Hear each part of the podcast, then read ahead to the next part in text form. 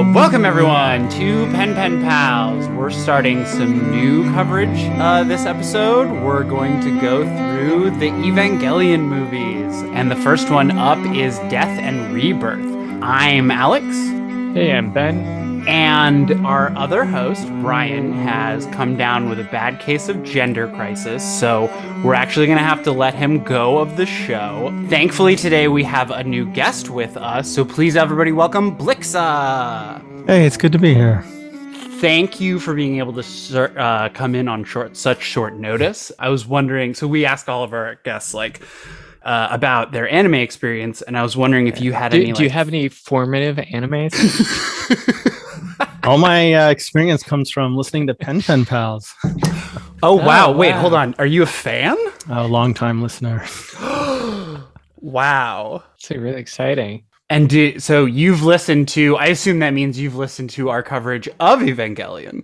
Yeah, I, I, I feel like I've sort of been with you along that this whole journey. Okay. Oh, yeah, that means a lot. So, when is the first time you watched Evangelion? Well, my experience is a lot like your former host, Brian. Okay. Uh, it's convenient. Renting V H S tapes from Tower Records. Nice. Uh, three episodes per tape, if I remember right. And and do you remember, um, had, had this movie come out kind of shortly after the the original series? Was this also something at Tower Records? I don't remember that. My recollection was that it was being shown at Otakon. Oh, interesting. Didn't get around to it. Only saw the, the movies recently. So you have seen all of the Rebuild films, is that right? That is correct. And and so this was something I got confused about. Um, while I was watching this, I was, you know, looking up the Wikipedia. So this, um, I guess it has a couple names. It's Neon Genesis Evangelion Death and Rebirth. Um, it's also known as, uh, what is it? Neon Genesis Death Squared. Yeah, with true in parentheses. Yeah, and, and I think I was reading that that's maybe like there have been a couple of re-edits of this particular film. And so I think this is maybe the second re-edit, which is where oh. that squared comes in, where there's kind of two movie- movies that are set. And then there's the Rebuild series, which is like four different movies. Do I have that right now? Mm-hmm. Okay. Well, I looked up a bunch of facts about their first Rebuild movie, which now aren't relevant. So take everything I say with a grain of salt. I might start spouting some facts from those movies. Well, you are ahead of the program. Well, this all contributes to like the sort of chaos of like the Evangelion world, right? Some of the angst is about, has Evangelion been treated like original Star Wars movies, like the, the Lucas treatment? Right. Well, so, so one of the things I was reading, which, you know, might be good to discuss at some point, is that um, Anno, like his inspiration for it was actually the Gundam series. He was like, oh, can we somehow turn Evangelion into Gundam and, and kind of like do reboots that kind of go in new directions. Ah. But but I think that came after this series, that that's kind of like where his mind was going. Um, I, I think after this series, he did some live action directing, but kind of struggled with funding and, and stuff like that. And then maybe Evangelion was kind of like the cash cow he could go back to, to kind of, you know, get paid and then do what he wanted to do on the side or something like that. It has ensnared him. Oh no, Anno is trapped in the cycle of death and rebirth that is Evangelion. So we, we've all seen Death and Rebirth or Death True, whatever. Mm-hmm. So what's our feeling about this? Is it just a like recap movie, like an abridged thing? Or is it its own entity? Does it do the Evangelion series a disservice? Or does it just prepare people for the uh, end of Evangelion movie? I'm glad you asked. uh, I actually really enjoyed it. So I watched it twice today. One of them I was just kind of listening. And then the second one I sat down and took notes. And I thought to myself, I was like, what is the purpose of this thing? Be- beyond like, can I get someone to pay money for it? Like beyond that, storytelling or whatever, what possible motivations to, could artists, any artist, like most of it is just editing, but to put this thing together. And the only things I could think of were to, uh, as a recap, right? But even as a recap, like you choose out of hours and hours and hours of footage and audio what you're going to recap and how. And so the main thing I thought was like, what is juxtaposed with what?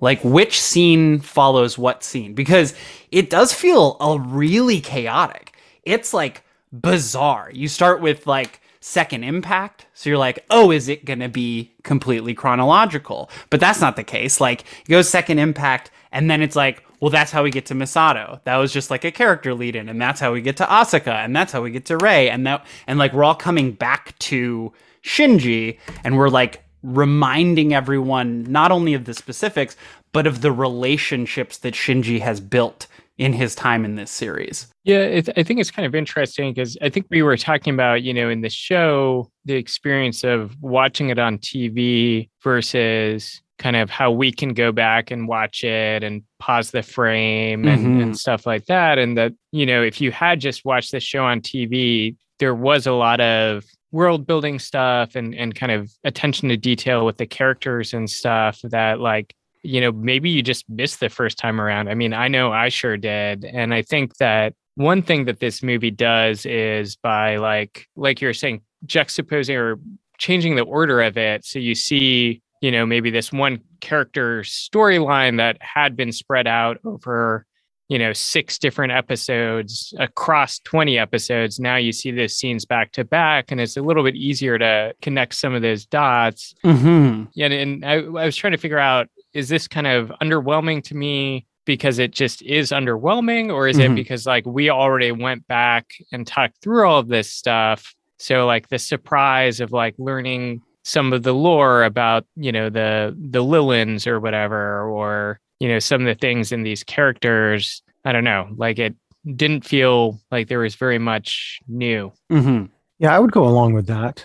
I, I thought some of the artistic choices were interesting. Uh, as Alex mentioned, uh, there's certain dialogue from late in the story that is overlaid over footage of early in the series. And it's kind of a, an interesting way of introdu- reintroducing us to these characters if you do need a refresher before end of Evangelion. Because with the, the audio overlay, it's kind of more interesting insight into each of these characters. Mm. I couldn't help but to feel that if this was your first time getting into the story, you'd be completely lost. Yeah. No, yeah. The, it's just kind of like a standalone movie. I don't think it would work. I think just the jumping through the chronology, like it, it really does feel more kind of like a, a clip show than than like a narrative. It's almost like the last couple of episodes, but with a budget and editing time. Not like a huge budget because they reuse, like it's, I think it's exclusively reused footage. I mean, they use some of the prettiest footage, right? They use some really awesome shots from uh, angel fights. And like when it comes on screen, I'm like, oh, I remember this scene. I'm just going to enjoy this animation for a second. But it it does have that esoteric, reflective quality that episodes twenty-five and twenty-six had, even to the point that our four pilots, you know, Shinji, then later Asuka, Rei, and Kaworu, Kaworu, Kaworu, um, they all join each other on stage, and we get that same green exit sign for the theater that we had in those last episodes. So I felt like that was kind of the theater uh, uh, setting and that exit sign over and over as a recurring visual motif. Like I thought that that was maybe trying to subtly say, this is what the last two episodes might have been if we had more time with it. Yeah. And, and I guess that's my understanding, is that these two movies are kind of like a redo of the end. But then mm-hmm. this one, the the first half or, you know, some portion of the beginning is kind of recapping the whole series, and mm-hmm. then and then we kind of um at the end we're blowing out kind of episode twenty-five, and then um next episode we'll get kind of a, a new version of of twenty-six that deviates more from the original story. Is that is that kind of what happens? Yeah, exactly. Instead of having this emotional mind journey, uh, that presumably is what Third Impact is with, uh, or no, no, no, what's it called again? Human Instrumentality Project. Yeah. Yeah, Instrumentality. Yeah, yeah, yeah. Instead of it being this mind game, it is a concrete thing that leads up to that instead, like an action-packed, you know, storyline. And and I think we talked a lot in, in the, the first season of this where we covered Evangelion episode by episode, but there were kind of budgetary constraints. They ran out of money and, and time as they were animating it. And near the end, I, I don't know if it's the end of twenty-four, but there's some episode where they have previews of things like in the next episode of Evangelion that then we don't actually see. So so we know that there was stuff going on there where maybe they couldn't fulfill their vision completely the first time. And then I guess when this became such a financial success, that kind of opened the door for them to go back and kind of revise this in this theatrical way, which I don't know. I, I can't think of another. Can you guys think of a show or or something that does that? I mean, I guess there's successful shows that get a movie that, you know, they can kind of do something interesting with, but I don't know if I've ever heard about like Twin Peaks. Yeah, I guess they have a movie that's like a prequel, and then they had that third season, must be twenty, thirty, thirty years after the fact. I mean, it probably is about twenty-five, thirty. twenty-five, it probably was. Yeah. It's probably the same number of years in the real world, right? Like, because yeah. that was coming yeah, out in the nineties. Yeah. I guess the other thing yeah. that comes to mind is the Star Trek franchise, hmm. pre-J J Abrams, whether it's the original series or Next Generation. They have these movies that come after to sort of tie up some loose ends. I, I like some of the movies, especially I like uh, the original series movies more than I like the Next Generation movies generally, but uh, they, they just seem, they feel kind of cash grabby, especially towards the end of them, like Insurrection and Nemesis. Mm-hmm. But this does not feel cash grabby. I don't know. Maybe I'm wrong. Did this come out in theaters, like when it was Death and Rebirth the first time, or did it come out just as like an O V A or something? Oh, good question. Because, you know, we live in this age of, you know, we have it streaming. If we want to review the stuff, we can to uh, get ready for the movies, watching them, or if when if they were coming out.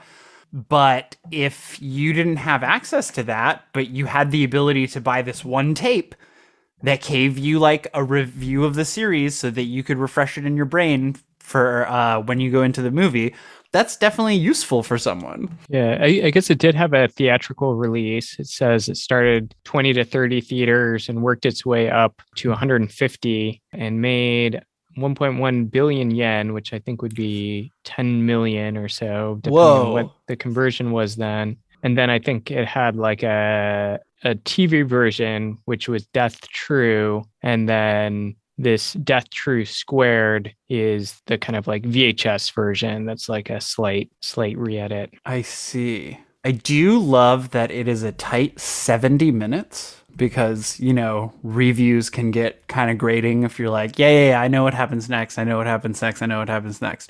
But I felt the pacing was actually pretty good in this thing. Other than what's funny is like you're trying to cram in all of this stuff, and yet they still took the space for the awkward elevator scene. Yes. And the very long shot where you just finish out the musical piece at the end where Shinji is holding Kaworu in uh, Eva oh one's fist before he decapitates him. So, like, in this thing that obviously doesn't need padding because you have all of the stuff to review if you want, they kept in those awkward padding scenes. Hmm. Uh, I didn't mind them that they were left in there. I liked the the stillness and the silence because it is a bunch of dialogue and stuff lo- overlaid in each other. And Blixie, you mentioned this chaos of the whole thing. It was nice to have these little moments of like, you know, your head above water and being able to just sit there and look at an image and think about what just happened and what's coming up. Yeah. I'd be curious to compare the Kaworu and the fist scene at the end.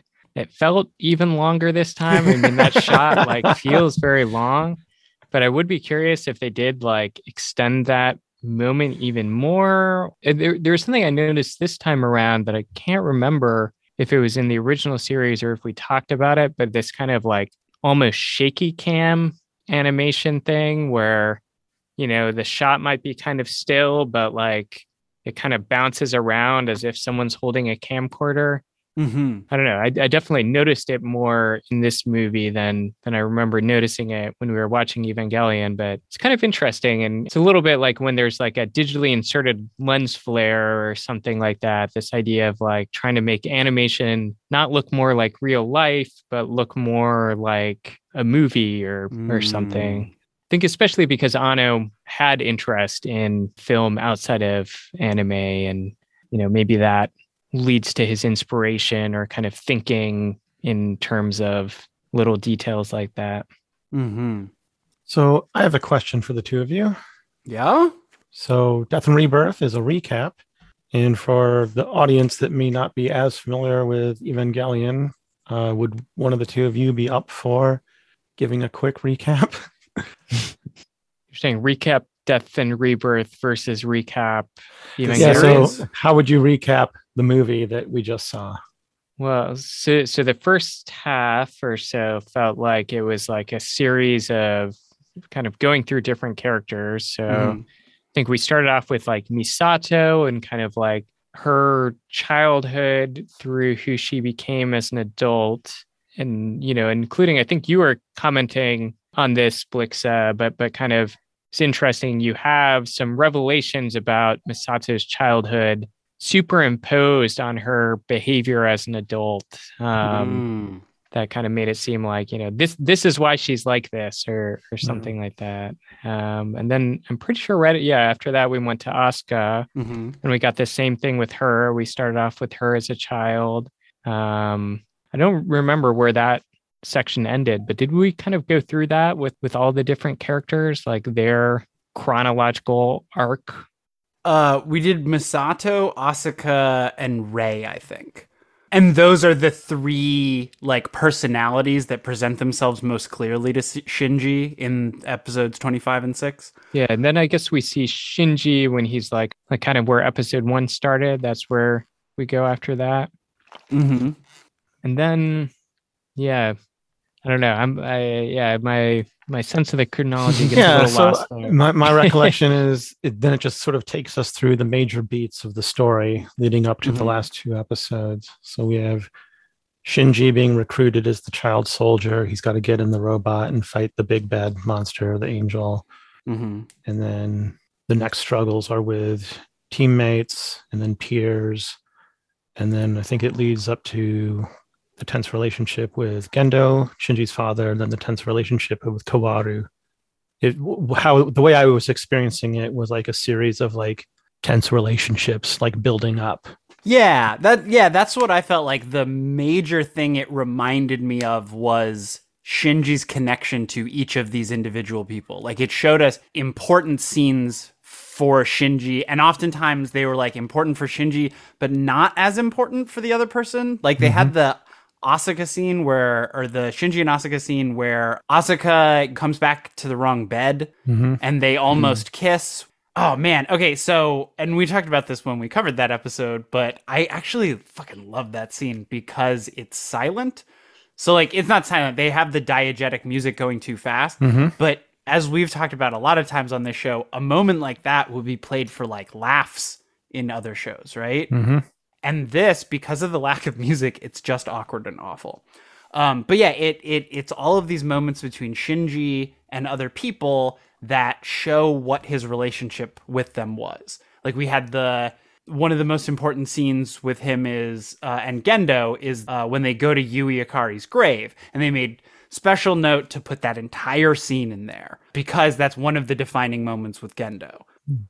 I guess what really stood out to me, like reestablishing these characters, is like, as you mentioned, they do very specifically revisit these moments of sexual tension. Mm-hmm. Um, so Shinji seems to have like three significant females in his life, and then has moments of sexual tension with all three of them. Mm-hmm. And in all three cases, like a sexual relationship would not be a good thing for him. Like, so there's Misato, who's too old for this mm-hmm. fourteen-year-old. How is he? Yeah, so an authority figure, sure. Um, and then Rei, who's cloned from his mother? Yeah, don't don't just yeah. get a partner because they remind you of your parent. Well, yeah, and then I guess Misato is sort of like a stand-in mom for him too, right? Mm-hmm. Like, yeah, not just an authority figure, but like she's taking care of him. They live in the same house, and yeah. And I never thought about this before, but Shinji, purple is his color. His eyes are usually depicted purple, and Misato's hair is purple, so they're like color mm. coordinated together. Mm. Uh, and then Asuka, gosh, it's such a toxic relationship. Like it just, it would be disastrous. Like they're also their coworkers. There's just so many other complications that would be hard for anybody, but a fourteen-year-old to like suss that out. Mm-hmm. Uh, and I guess this kind of gets to, I, I love talking about like the criticisms of a show like this. Mm. I, th- I think we're missing one sexual tension though. Oh. She has oh, Misato. Kaworu. Oh, yeah. Yes. Okay. And that's yeah. actually like, it, it's depicted as the least complicated and like most positive, at least in Shinji's eyes. It just like excites him to be friends and be intimate and close with Kaworu. Yeah. The other ones are very complicated to Shinji. Well, I guess that's still a complicated relationship if Kaworu's the final angel, right? Yeah. Yeah, sure. Okay. So I, I did check out what some of like the big name podcasters thought about this, and uh, okay. what some of the responses were on like Reddit and the Anime News Network forums, and oh, a lot of negative criticism. So specifically yeah. about like the sexual content, which, you know, it's a different culture right now. And, you know, that's not a good excuse to say, well, it was a different time, but um, I do want to defend it. So just sitting down today and going through this, each moment of sexual tension seemed tense to me. It didn't seem like fun titillization, like fan service, like specifically starting out with Misato, you know, uh, she's drunk, her clothes are swooping down too low. And she's even like, sort of kind of like, what, am I not good enough for you? You know? And then like the camera gives us like the big ass shot. And like, that was the first thing in my head was like, that's freaking hard for most people to sort out in their head, let alone a fourteen year old. You know, mm-hmm. living at the end of the world. And like when that jumped out at me, a lot of things came into clearer focus for me. It's like, oh God, this is this kid's whole life. Like being in tense, escalated, emotionally escalated situations, but not having the maturity to like see it very clearly. Like he might have, well, we know that Shinji fantasizes about sexual relationships with all these women, mm-hmm. but he's too young to understand why these things are a problem. Yes. Or like, or just not educated enough. Like I could imagine a fourteen year old being, having those things explained to them, but like, you know, he's not getting anything from school. He's not getting anything from his father. He has no education beyond his idiot friends, Toji and Kensuke, to like give him advice on this stuff. And they're thinking the same stuff as his. And they're just more like vocal about it. They're yeah. like, man, it's so cool living with a babe like Misato. And you're like, you're missing the point. Right. Yeah, well, it is kind of interesting to think about, because then that same scene is like, oh, you're living this babe with this babe Misato, and you get to pilot that mech, right? And and piloting the mech, that's not something to be envied, right? And that, mm-hmm. you know, maybe in that same way, yeah, living with that babe Misato, or, you know, like right. sleeping in the same room as Asuka, the, these aren't what the fantasy would be.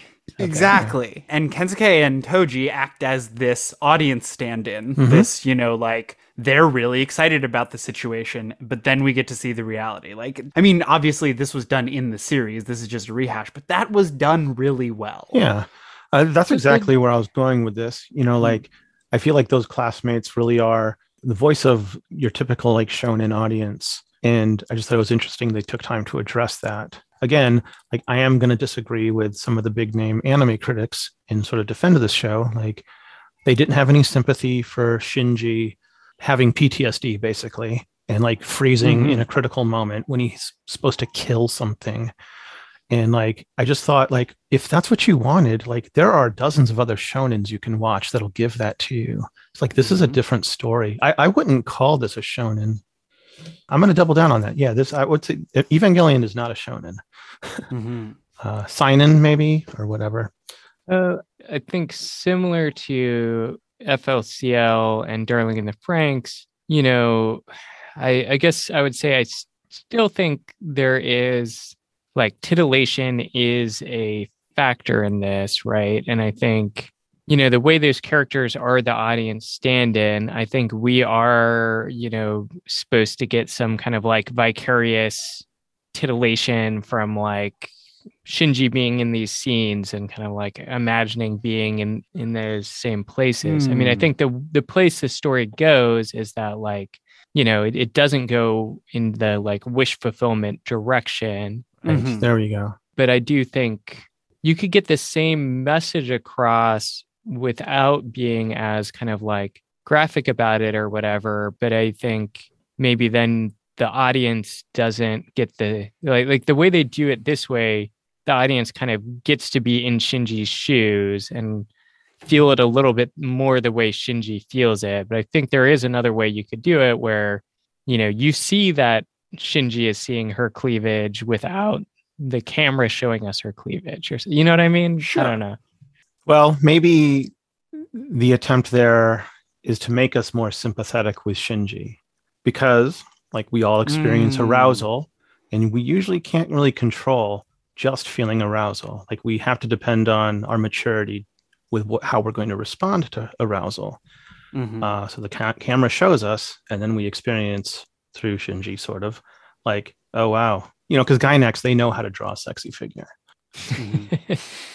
yeah. Yeah. I mean, I see it as like a showing versus telling thing. Mm-hmm. Um, it, it's interesting. Like I'd kind of imagine, you know, some of the critique would be, you know, sort of like a feminist critique of like, you know, you're, you're making this show for, for men and to titillate men. And I do think, you know, if you're not attracted to women or, you know, not, not kind of like someone who's going to identify with Shinji, then maybe that stuff feels more gratuitous. But, I, but it, yeah, I think, you know, I think it's just kind of like, you can't make something for everyone. And, and, you mm-hmm. know, maybe this is sort of a show that like kind of its core or whatever, like the, the audience they're targeting is like a teenage boy or something like that, or someone who once was a teenage boy.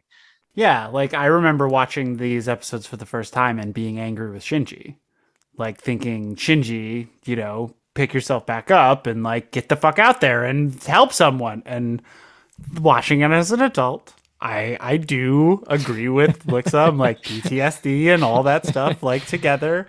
It is a hard time to be dealing with life, and someone asking you to get into a giant robot would not be a fun thing.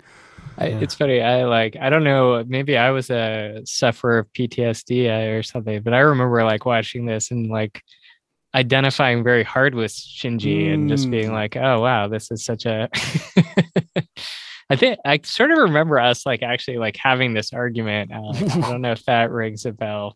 It's very possible. I remember you kind of having that attitude and just like me being like, God, I would be terrified if someone asked me to do that shit. I was like, man, I'd be the fucking coolest. That'd be so fun. Doesn't matter if you fail, because then you're just dead and you don't have to deal with the consequences. Dumbass Alec. Okay, well, you've convinced me, Ben. Through our years of friendship. Well, I mean, I, I have one final thought on like the portrayed sexuality, and uh, I don't want to beat a dead horse. I know this has come up on the show before, like just the difference mm-hmm. between, you know, is what we're being shown in this part of the story, is it just descriptive or is it prescriptive? Are we supposed to, are some of these characters' behaviors supposed to be an example to us or like a cautionary tale? I mean, I've got my own thoughts on that. Yeah. Would, would you share them with us? Okay. uh, I think it's like both. Um, okay. So. Fence sitter.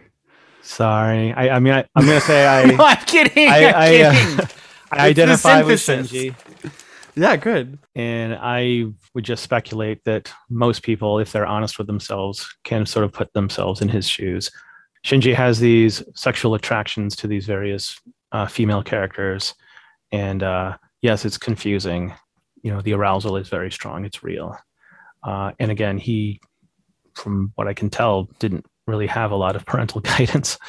So no one really to like talk about all the things you need to know about growing sexuality, consent, safety, honesty, uh, mm-hmm. specifically honesty with yourself. And I know that I've had uh, friends that I was attracted to, and that causes a problem because I care about my friends you know, I want to be a good friend and do what's best for them. But when you're horny or lonely or both, which is the worst, sometimes what an attractive friend that is arousing can do for you, stimulating wise, uh, becomes mm-hmm. more important than what you can do for your friend as being a good mm-hmm. friend. Like it compromises your integrity. Mm-hmm. And I think we see very clearly, like he just doesn't handle it very well. And and sorry, I mean, I, I was on the Wikipedia part of the movie, but, you know, I'm more familiar with, with kind of the show. But I mean, like, do we do we see Shinji kind of like, like we see his, like the Asuka scene. I mean, I guess he's inching towards her. Mm-hmm. So in some ways that's like an action. But does he ever really like act inappropriately on, on any of this stuff?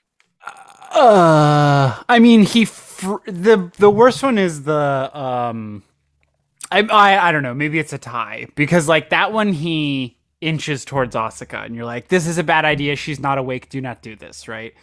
But then there's the Rei scene where he goes to Rei's apartment to give her the I D, and he puts on the glasses, and then realizes she's in the room, and is like, oh my gosh, and then she's naked, and like that one is. It wasn't as active, and so I don't know, it feels like a tie to me because that one it I think is worse because like he sees her naked without her consent, he falls on top of her, there is like inappropriate closeness. Yeah, but but it's all accidental, right? Yes, it is all played accidental. Absolutely. It's played those tropes, but unlike another show where again it would have you know, fun comic music in the background. Instead, it is no music in the background. And you're just like, this is so awkward. Please get out of this room. I really want this scene to end. Mm-hmm. So something that was interesting, I, I didn't remember this from the series. It, it might be exactly the same, but what kind of jumped out at to me about it this time is like, Rei does not care at all that he has seen her naked. Like she acts in this like incredibly a sexual way that mm-hmm. stood out to me this time, and I didn't remember that. Yeah. So the reason why I think Shinji is also partly a cautionary tale is because in all of these relationships, it's characterized by unresolved tension. Um, mm. Like he does make progress with, I guess, all of them in some ways, but there's a lot of things that just go unspoken. Like when I was talking about these things that are very important in your development about consent and safety, like honesty. Shinji doesn't really have honest relationships with anyone. Mm.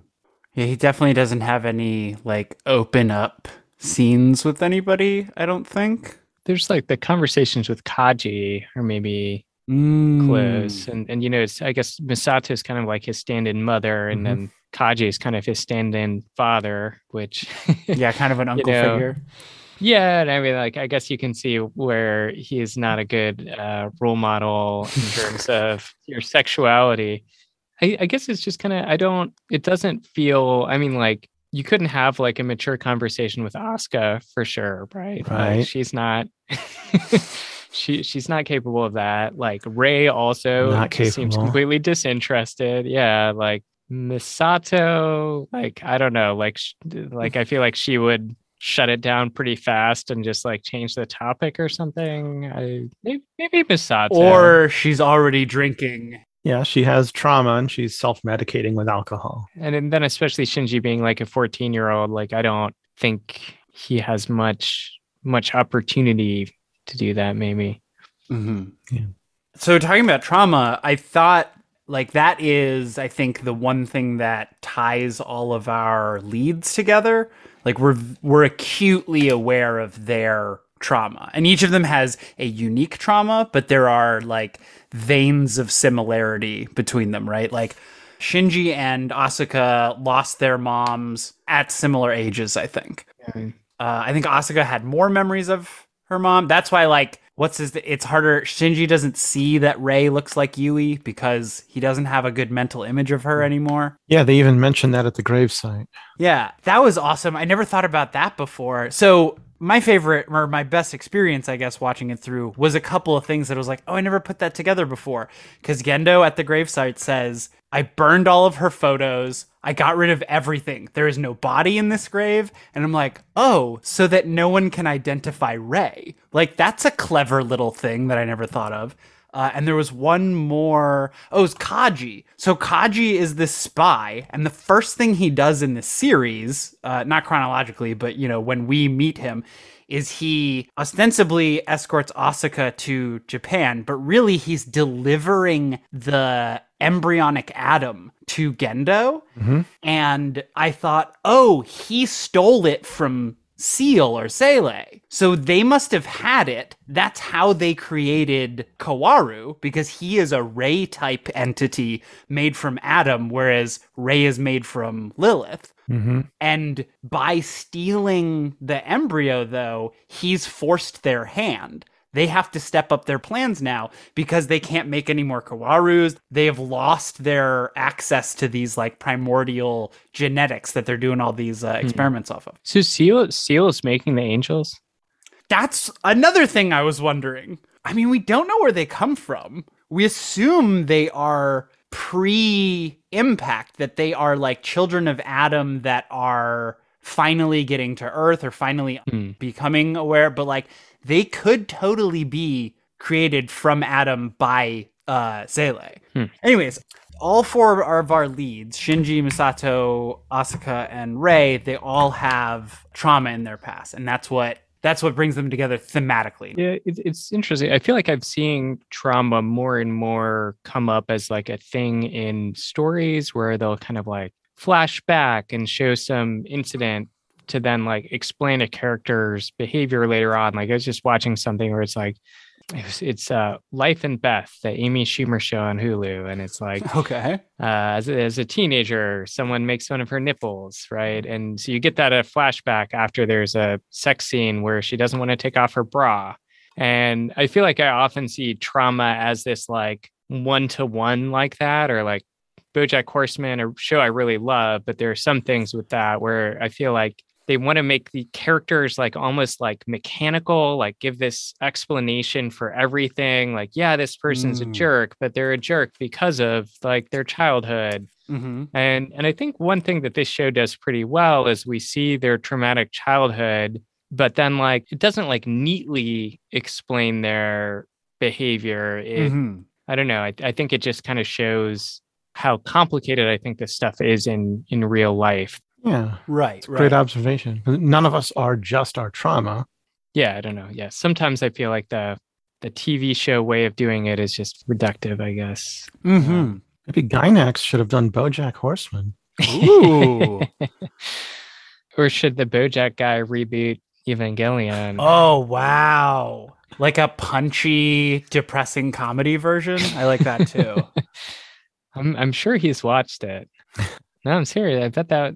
Are you saying you've seen influences of Evangelion in BoJack Horseman? Well, I think some of the I think some of the trauma stuff. Okay. Well, I, I don't know. I mean, it, I only know what I've watched, but I think this show was an early example of doing that. And I don't know. Mm-hmm. I, I assume everyone in animation has watched Evangelion. But... yeah, of course.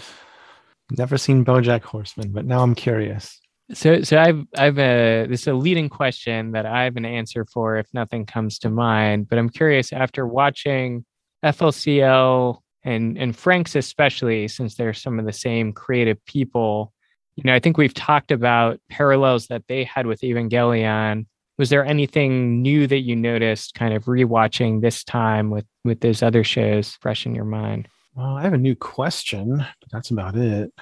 What's uh what's the new question? Yeah, sure. Um, it's about the way instrumentality is supposed to be triggered. So Gendo has the embryonic Adam implanted into his hand. It's a real quick thing. Yeah. The idea was to merge with some form of Rei as the genetic engineered Lilith. Mm-hmm. And then Seele or Seele had a similar plan with Kaworu being engineered from Adam material, presumably going to merge with like the proper like Lilith that they had crucified. I gather from that that when Adam and Lilith merge, instrumentality begins. But does the way that this merger happens alter the way instrumentality is experienced? Like, is that what's being implied? Yeah, they imply that Kaworu getting to the embryonic Adam would mm-hmm. be Seele's vision of instrumentality. Okay. But when he gets down into the thing, it's not Adam. It's not the genetic material he was looking for. So it won't work. And so, yeah, I think that, uh, what's her name? The genetic material of Adam in Gendo's hand somehow merging with Rei or other, that is the instrumentality that Gendo envisions.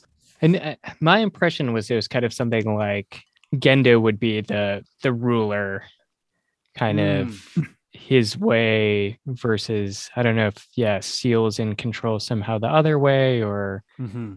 I was going to say there was one line, though, where there was something like like they're trying to force it with Kaworu. Mm-hmm. They're trying to get what they want, like one way or the other. So it sounds like maybe Kaworu wasn't their ideal plan. That was like a backup plan after Gendo had stolen Adam mm. for whatever that's worth. Yeah, like maybe they were still developing Kaworu when they had... I mean, I don't know. It doesn't diegetically say, I don't think, that Seele had Adam, but they talk about or they imply that Kaworu is grown from Adam. And so how would they have grown him if they didn't have access to it? Gosh, well, now my memory's failing me. Like, do we see that in the show? Do we see what is that physically initiates instrumentality? No, oh, absolutely okay. not. Okay, okay, okay. We go from episode twenty-four... where they're like, instrumentality is going to happen. There might be a shot of like Gendo and Rei walking away together somewhere, mm-hmm. but that's it. And we just see people dying in darkness. Yeah. Hmm. What was the post-credit scene about? The empty chair and the shadows of two people walking away from it. Wait, there's a post-credit scene? Oh, no. uh, the credits are on top of it, maybe. All I remember is the headless angel body, the headless uh, statue. Oh yeah, that no, that is the credits. You're right. It's after the credits? Mm-hmm. Oh my gosh, the credits go sideways. What is this crazy language? Well, that's how it works with. Uh... Okay, post-credit scene. Here we go. Okay, I think the post-credit scene is the shadows of adult Gendo carrying kid Shinji away. I'll take your word for it. I can't pull it up. Anyway, so I don't know what that is, but I'm sure it leads into... We'll have to think of that when we do our next episode on the thing you just said. The end of Evangelion. The film. Yeah. All right. That's um, our little teaser there. Yeah. Uh, I did have a couple of things that I noticed uh, uh, or liked allegorically better because I had experienced Franxx. So Kozo... he's part of the D N A of Doctor Franxx because he plays this, like, he's the actual scientist. Like, Gendo's not really a scientist. He's a guy with a vision, and he had money, and he has drive, and he has will, right? He's this, like, patriarch figure. Whereas uh, Kozo was actually a geneticist, was actually working with Yui in the same way that Franxx is uh, uh, portrayed. Um, and Franxx very much allegorically there, he become, or he is the serpent a lot of the time. He's like handing this new information to the next generation to be like, hey, maybe you're not being told by God or Papa everything that you should be told. And so uh, retroactively, now Kozo, I'm like, oh, he's also the serpent in the garden. And they had one scene that they included in here is Kozo talking to Yui under this beautiful tree. Mm-hmm. And they're talking about how they'll never have autumn again because the seasons are changing, which, like, it never being autumn again makes it sound like perpetual summer, spring, which sounds like the Garden of Eden. And in this beautiful shot, he's like talking to her under this tree alone with uh, Shinji. And he's advising her on her relationship with Gendo, who Gendo is, you know, allegorically m- muddy, but he's allegorically Adam and God, kind of a little bit interchangeable. Um, and so Kozo is this cool serpent figure. hmm. I like that. Uh, oh, I, I don't know if I don't remember what it is in the episode, but I really liked the last shot. Uh, Shinji pops Kaworu's head off with uh, the Eva. And then we get that lake, and it's the statue that, presumably it's supposed to be the statue that Kaworu was resting on when he first met Shinji. Mm-hmm. But the the neck where the head is split off from the statue is all bloody. And you're like, oh, that's neat.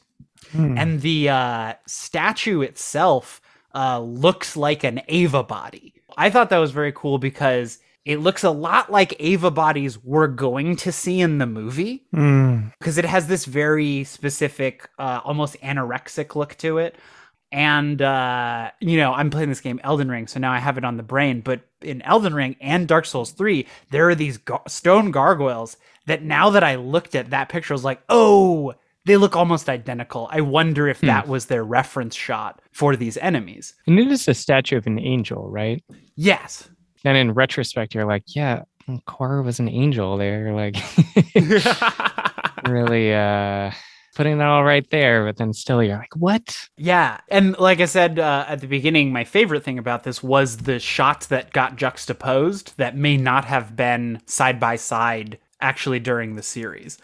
Oh, and the last thing that I really, really enjoyed, just because we were going back through it, was uh, there's that scene where Asuka is like super depressed. She looks like she hasn't eaten and she is just laying in this bathtub, right? And then it shows you from her perspective, she's looking up or and she's looking at the sky with this um faucet head, right? And for some reason this time when it was poking out, like the faucet head looked like it was supposed to, the angle it was at and everything, it looked like it was supposed to resemble a sunflower. Mm. And I thought like, oh, sunflowers are this symbol of like rebirth from nuclear catastrophe, because sunflowers have this like, I don't I don't know what it is in their physi- physiology, but sunflowers absorb like radiation at a great, oh. greater degree than lots of other plants do.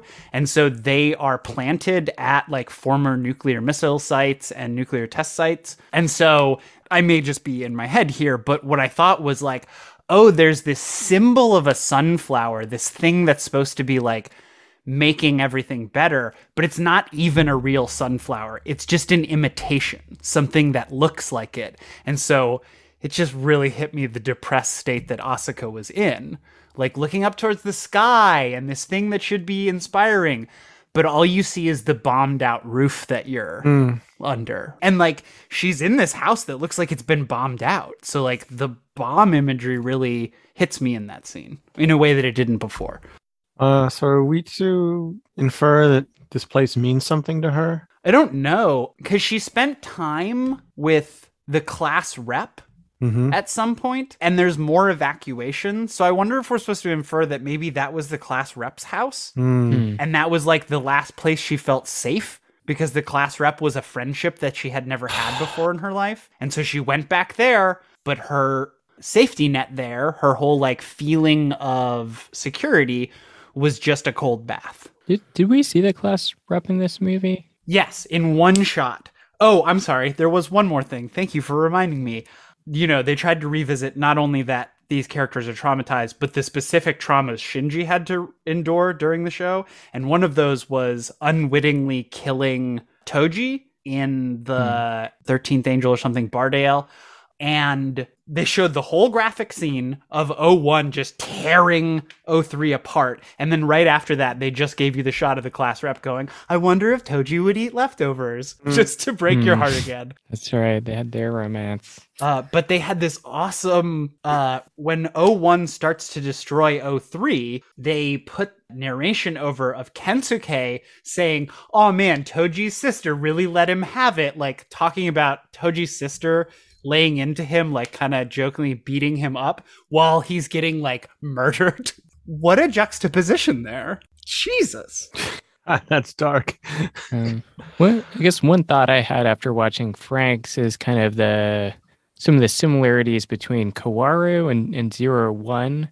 Um, they, they both have this plot near the end that revolves around this kind of like non-human sentient creature seeing the value in humanity and mm. like deciding that human life is worth sparing, and that that that's like what mm. is one of the reasons that that kind of like the world doesn't get destroyed. Mm. I thought that was kind of interesting. And then I was thinking about it again a little bit when you were talking about, you know, why does Seele have one version of instrumentality and Gendo has another version? And it kind of reminded me of how, you know, Franxx wanted to be the one to pair with uh, yeah. Zero Zero, um, whereas then the pairing ends up being, I've already forgot Shinji from Franxx's name. Hero. Hero and Zero One, you know, and, and, you know, so I don't know if that's just people being kind of self-centered and like wanting to be there at the final precipice of humanity, or, you know, this, these kind of like final pivotal moments, mm. or kind of what that is. Zero Two does have a little Kaworu inside her too. Do you want to expand on that? Well, like, I'm just thinking of all the D de- I, I experienced Zero Two as very much as a combination of Rei and Asuka. Mm-hmm.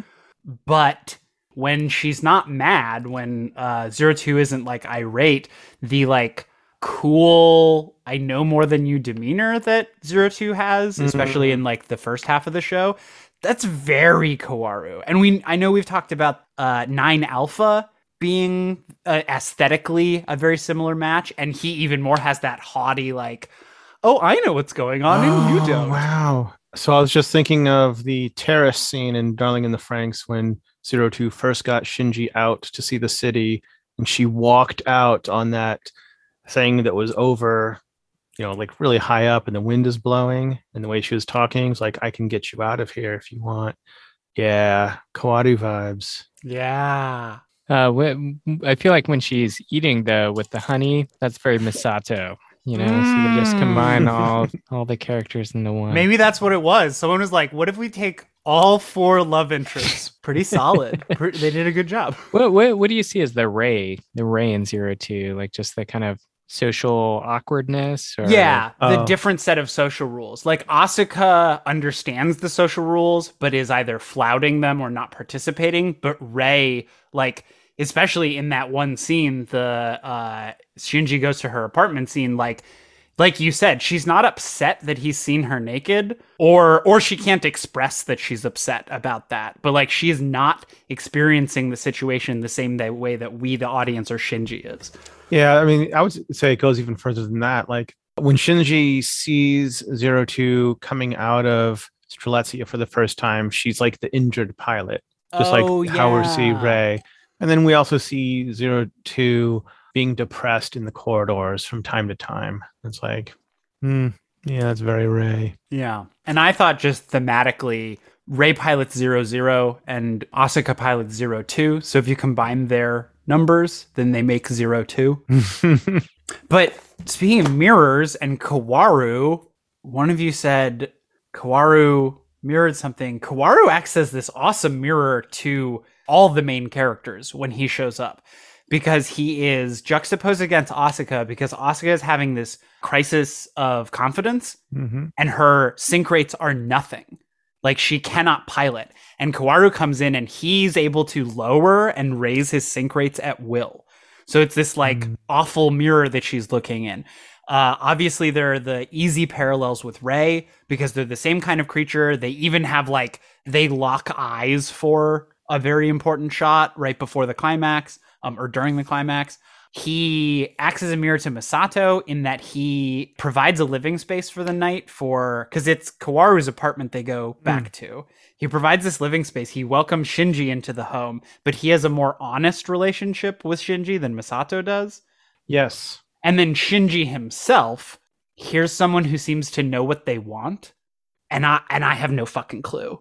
Like, I am pulled in so many different directions. And yet this person who comes up, Kaworu, he shows up and he just seems to know where he's going and what he's doing. And that is, like, attractive and unbearable at the same time. Mm-hmm. And the thing that he seems to want is Shinji at first, which is, like, a very intoxicating thing for someone to show up and be very confident and then zero in on you. And you're like, oh, well, what makes me so special? Do go on. All right. Well, I feel like we've all been tiptoeing around the elephant in the room, uh, which is the the cello scenes. Yes. Yeah, and the, I mean, it's the most dramatic addition to this movie, right? They were like, the thing that this show was really missing was more cello music. Um, I did like that they put in, I think it's four pieces. Uh, Shinji does the very famous Bach piece that Yo-Yo Ma is famous for recording. Um, it was also used to great effect in Daredevil as the uh, theme piece for Kingpin. And then when Asuka and Rei come in, they do solo violin and viola pieces. And then Kaworu comes in, and I think they do a full, uh, that's when they do the quartet piece. And so I did think it was cool that they kind of arranged the different sections to correspond in some way. In some, most of them, I think it just started, uh, or it like it was the background for at least the first part of the segment, but it's it would go to one of those string pieces, and then that would lead us into each of the different sections, which I thought was really neat. Great, great thing about classical music, you don't have to license it, out of copyright. What do you think is the intro to this? It's just that fucking Bach piece.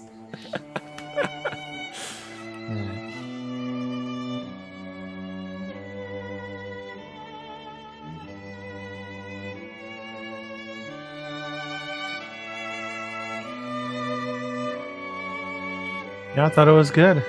In terms of a recap show, it felt a little more cinematic. I just really liked what they did with the editing. Mm-hmm. Here's a very minor lore question, but it came up a couple of times. The Gates of Guf? We ever talked about the Gates of Guf? Okay, so the Gates of Guf, they leave it, I'm sure, purposefully ambiguous and esoteric in the show. They don't show you what those are.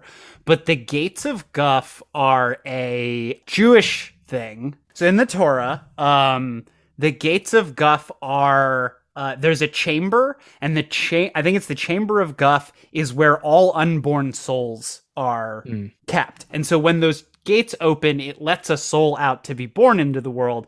And there's some prophecy about when that chamber is emptied, that signifies the end times in some way. Mm. I think they referred to the Gates of Guf as the room that they were storing all of the the Rei clones or something. Oh, oh that would really? track. That would track. Because they talk about it in the opening, the the the Second Impact. It, yeah, no, it came up to then when um, Ritsuko was like destroying the the clones, and so she said, you know, like these are just human-shaped objects or whatever, but she says something about the Gates of Guf. I mean, maybe she's saying they haven't received their souls from the Gates of Guf or something like that. I'm not sure, but... Well, no, I, I would believe you. I bet you're right. You know, they refer to it or something allegorically or esoterically, and so I, I bet in both places it's a signifier like, this is a change to the end state. Mm-hmm. Like, Ritsuko getting rid of the Rei clones is an escalation of the timeline, right? Because it's like,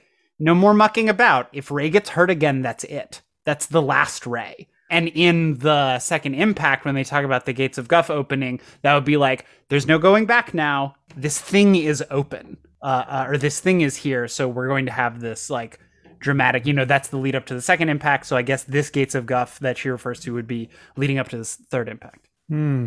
I, I heard that that happened already. The Gates of Guf ran out. Oh yeah, was it like mm-hmm. a year ago, two years ago? It what was. Do you think? It was like right when the millennial generation stopped and the oh. Gen Zers started being born. uh, soulless, soulless yeah. monsters. Absolutely, human-shaped objects. Yeah. They have a uh, TikTok instead of souls. Yeah. I, I met a uh, kind of, I guess, my girlfriend's friend's kid who's like a fifteen-year-old nerd, and uh, he told me nerds listen to podcasts. I was like, oh, I bet. Like, you must be like watching TikTok and YouTube and stuff. And he's like, no, like me and all my friends, all we do is listen to podcasts. So, ooh, I love it. Well, there, yeah, there's a future for us. Who knows? We got to get it. We got to hook them when they're young. So not to be nitpicky, uh, the Guf, I don't think it comes from the Torah. That's just like the Old Testament. This is, that would be either the Talmud or the Mishnah. Probably the Talmud. Okay, cool, cool. No, thank you. Okay. I, I would rather be more specific. Blixid, did you want to do your after school special thing or whatever, or save that for another time? No, let's do it. Oh yeah, that's funny. That's what I thought you were gonna. I thought you were the uh, most amazing leader. You were like, speaking of mirrors and stuff, we've been dancing around this issue. So Blixa, do you want to tell us how your journey started, how you came to this show. So, yes, I am Blixa. I used to be uh, the Pen Pen Pals host, known as Brian. Uh, but for maybe a year now, I've been uh, asking tough questions about my sex and gender identity, and sought out a gender-affirming counselor to help me answer some of the questions. I thought maybe maybe I was uh, genderqueer or non-binary or very fluid, um, but it turns out I am a trans woman. I'm trans femme, and very specifically transbian. You can Google that if you don't know what that means. Anyway, uh, a lot has changed since I came out. I came out in my private life in January of this year. Uh, lost some old friends and gained some new ones. And I'm really happy to be a part of the Pen Pen Pals family. Alex and Ben are great people. And uh, I'm glad they were open and and welcoming of Blixa. Yeah, I'm very happy to, to have you here. Yeah, we hope that you'll remain part of Pen Pen Pals until we eventually get too big for our britches and we have to Beatles ourselves and like all do solo careers. Well, I'm no stranger to getting rid of britches. I'm here for it. uh, okay. So if we do have any listeners that are going to be with us for the long haul, I don't know if you'll hear too many vo- uh, changes in Blixa's voice between Blixa and Brian. Uh, so I am on hormone replacement therapy now. I've been doing that since January.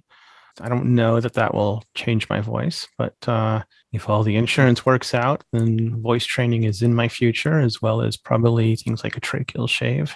What's a tracheal shave? I haven't heard of it's, that. It's a way to augment, like feminize a person's voice. There's a documentary on Hulu called Transformer. It's about a, a well-known bodybuilder, uh, former Marine, I think, that transitioned, and uh, they also do uh, the voice augmentation surgically. Yeah, I've seen um, the one that comes to mind is, you know, uh, uh, someone transitioning to a man, but doing kind of like sort of time lapse thing where they're taking hormone for a couple of years and they say the same sentence and you like jump ahead each month or something. Those are those are very interesting uh, to watch. Yeah, there's a lot of very compelling timeline videos on YouTube. None come to mind right now. But uh, I'm a big fan of Jesse Gender and Samantha Lux, uh, Matilda Hedberg, I think. But, you know, if there's anyone out there that's asking questions or going on a similar journey, just be careful about relying too much on YouTubers, like very successful trans YouTubers, because that's a double-edged sword. They can provide a lot of great information, but they can also uh, set unrealistic expectations. Uh, they mm-hmm. tend to be people that are very well-resourced and have the luxury of many years of transition under their belt. Mm-hmm.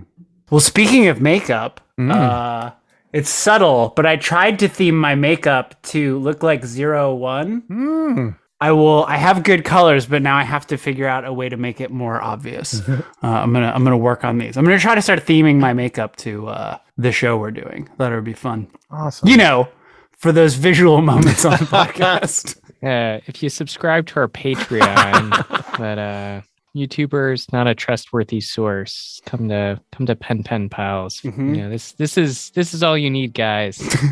uh, so next up, like we also will be. Uh, covering the end of Evangelion movie, which will in some ways complete this story, and then mm-hmm. also the four Rebuild movies. So it'll be a six-part series from us. Uh-huh. Okay. All right. Pen. Pen. Pals. Get, Get in, in the, the Bojack! Bojack! I fucked it up. I don't know. That, that one might be good. Yeah, we'll just use that. Oh, shit. Welcome to the show, Blixa. Wonderful. This is quite the rebirth.